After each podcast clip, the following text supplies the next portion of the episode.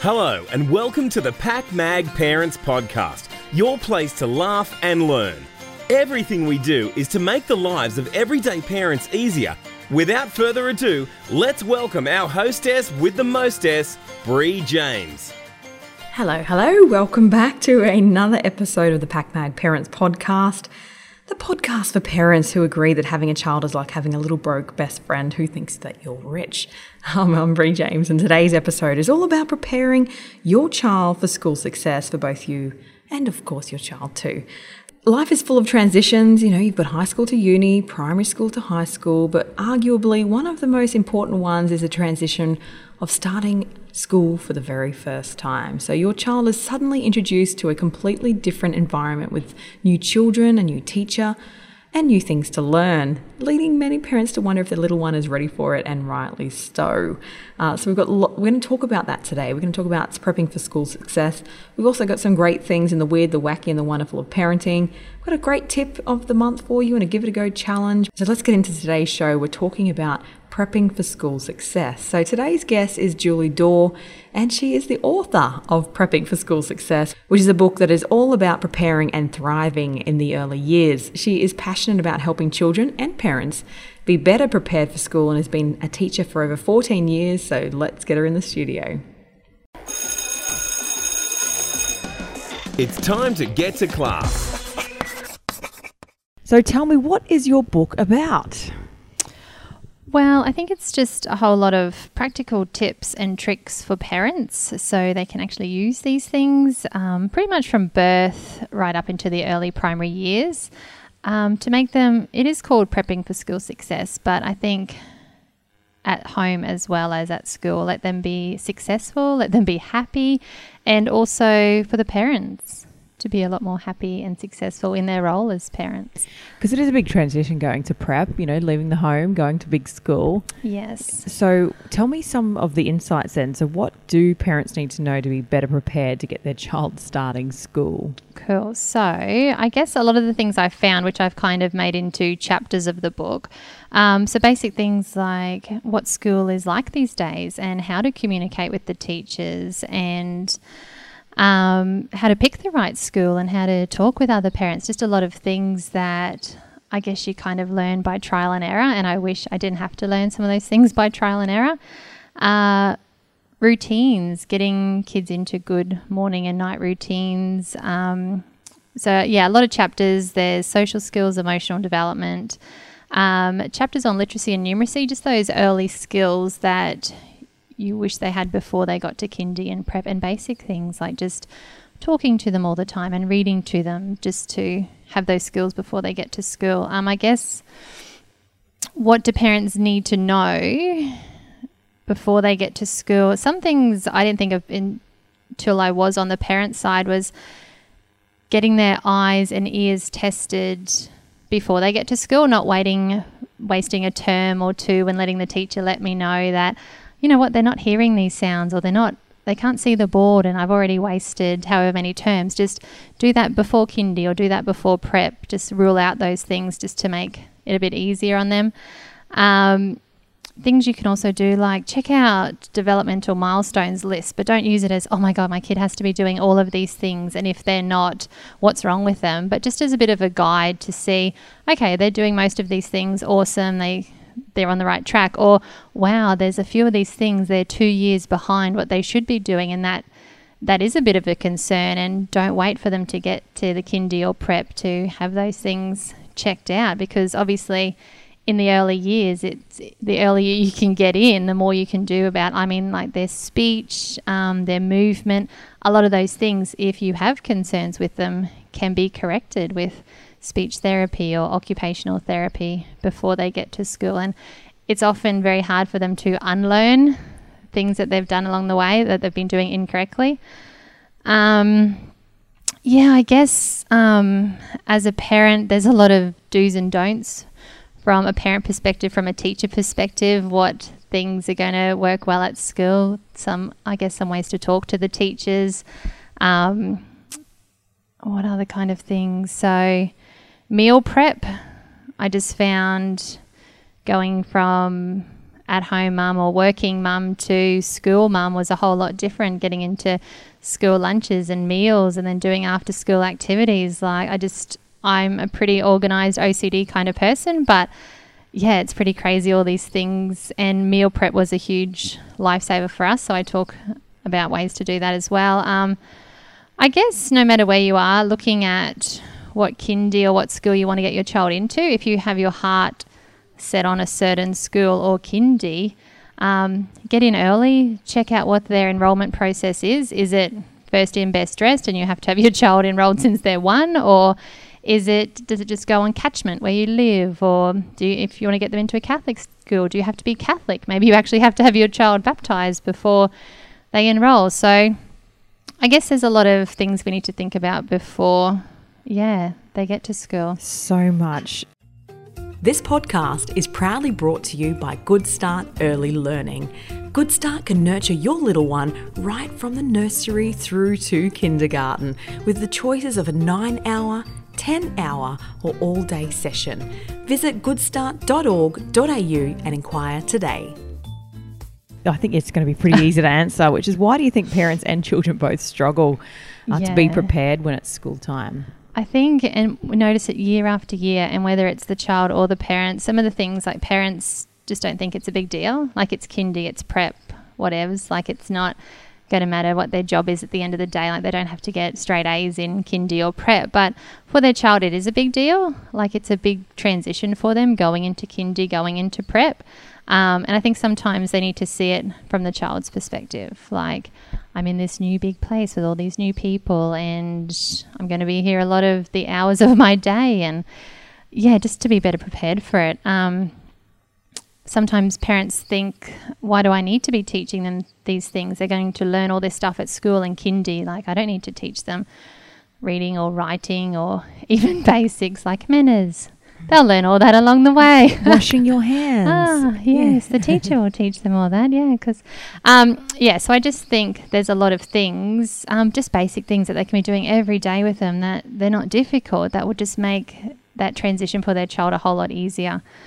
Um, you see parents that try to be their child's friend, and I guess that's a really hard one where they come to kindy or they come to prep or they come to school, and it's the first time somebody's told them no or they can't do that right now, or they have to sit here, or they don't get to be first in line, and things like that can be very stressful to a child that's always done just whatever they want and not been ever told to sit down or yeah. So I think kids can struggle with that. Um, some of the stuff they parents generally just don't know, like they didn't know they had to now be teaching their child how to read when readers get sent home, or um, they didn't know it was such a big deal of whatever they put in their child's lunchbox, or and the teacher would be letting them know about that. So just yeah, it's, I think it's a lot to take in, um, and you have parents with that assuming, well, I survived, they'll survive, Yes. and they just think.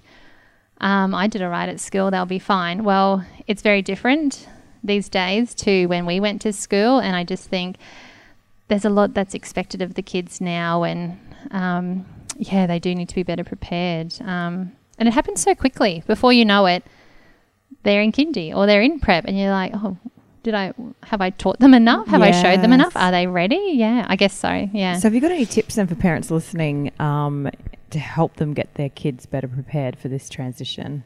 Yeah, I think just doing a lot of things like be the parent, um, have routines in place, follow up with behavior, and um, start early. Start from very young, all of their teaching them the basics and um, teaching them manners, and just it's repetitive and it's ongoing and it's daily, but it's well worth it in the end just to have them better prepared, I think. Um, reading to them every night. I know it's it can be painful and but it's how they learn to read. It's how they learn to write. It's how they learn so much of their language development just from listening to you read or just from looking at books and um, talking to them. Like you can sound like a crazy person, naming everything around you, talking about everything, but they are little sponges and they learn so much just general knowledge about the world just from you answering all those why questions. Um, be the good role model. You want your child to say please and thank you. Well, where are they learning that from? Are you doing that yourself? Or, um, yeah, you don't want So them much. sitting on the iPad all the time and you're sitting on, your phone all Yeah, the time. Like, exactly. just, I don't know. I think it's two ways, it goes two ways. Yeah. I agree. So, where can parents find out more information about being better prepared for school? Um, my website. No. So um, I've put a lot of free resources on there. So they can check out a lot of picture books that they can use with their child about starting school or about how to make friends or, um, yeah, about developing their social skills or dealing with feelings or um, there's books on separation and just um, even a list of a lot of good children's authors that they can refer to because um, if you're not a teacher or you haven't had a lot of books with your kids or you don't have older children, sometimes you just don't know. So those kind of things. Um, I've got lists of those developmental milestones that I talked about before that they can check and see if their child's on the right track or is is there a concern? Should they be um, getting help with their child? Um, So, heaps of information there. yeah, just a lot of stuff that I thought they could go there and it's free and it's stuff that they need and can just refer to it whenever they need. So, check it out www.preppingforschoolsuccess.com. Well, thank you so much for being on the show today and for all your insights. I hope that's helped you uh, get your child prepped for school success. Julie Dore, thanks so much for being on the show today. Thank you. The weird, the wacky, and the wonderful in the world of parenting. So, number one, do you like to have a biscuit with your coffee? Well, Air New Zealand is trialling biscuit coffee cups that can be eaten after the drink has been finished. So, the biscuits are vanilla flavoured and are made of wheat, flour, sugar, egg, and vanilla essence and a natural vanilla flavour. They are leak proof edible cups and they stay crisp until you've finished your drink. The cups are currently being trialled in some trans Tasman flights, so there you go. Edible cups, Air New Zealand. Worth flying to New Zealand just to try one out. Number two, coding is being introduced in more and more educational settings, and our society is very technologically focused these days. So, learning to code can have huge benefits for our children. So, the Mochi system uses Legos, books, blocks, and crafts to teach children the fundamentals of coding. So, the kit includes a bear, which is a mochi, and his robot vehicle, coding blocks, a coding board, and story map. So when used together, the coding blocks and boards send messages to Mochi's robot uh, transport so that he can travel through the story map. So we'll have a link uh, in our show notes about that if you would like to check it out. It's pretty cool, the Mochi system. And did you know your children's school probably has staff there to clean the classrooms, toilets, and school grounds?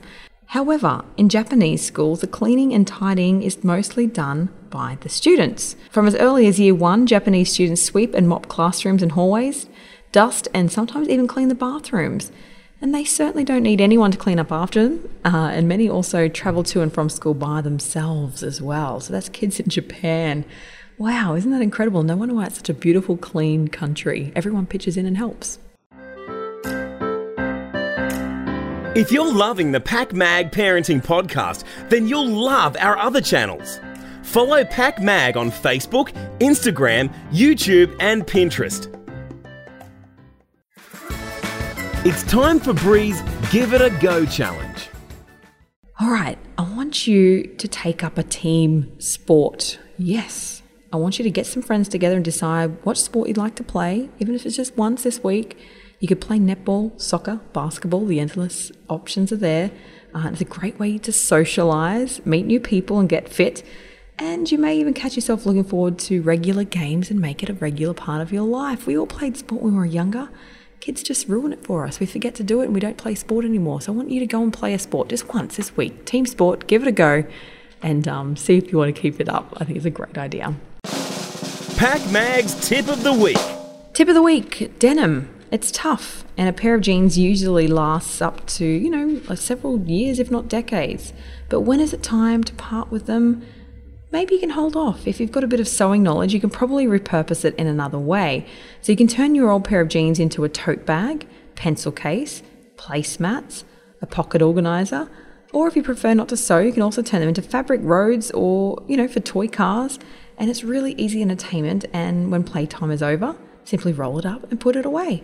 So, this upcycling helps you save a little money and save a pair of old jeans from ending up in landfill. So, there you go. Tip of the week try and do something with those old jeans instead of get, getting rid of them. It's a wrap. What did we learn on today's show? So, number one, get your child's eyes and ears checked before starting school. This will avoid the troubles of finding out midterm by the teacher and trying to sort out tests and checks during uh, their schooling years. So, if you get it done before they start school, it's a much better idea. You can also, number two, is check out the developmental milestones list before starting school and be sure not to get too caught up in this list. It's just good to check on these milestones and make sure your child isn't two years behind some of the milestones listed. It's better to find out now than when it's too late. Number three is meal prepping can be a huge lifesaver when school begins. So, from early morning starts to soccer training in the afternoon, meal prepping can put you that one step ahead in your morning routine, making it one less thing you have to worry about. And lastly, check out the school that you want to enroll your child at.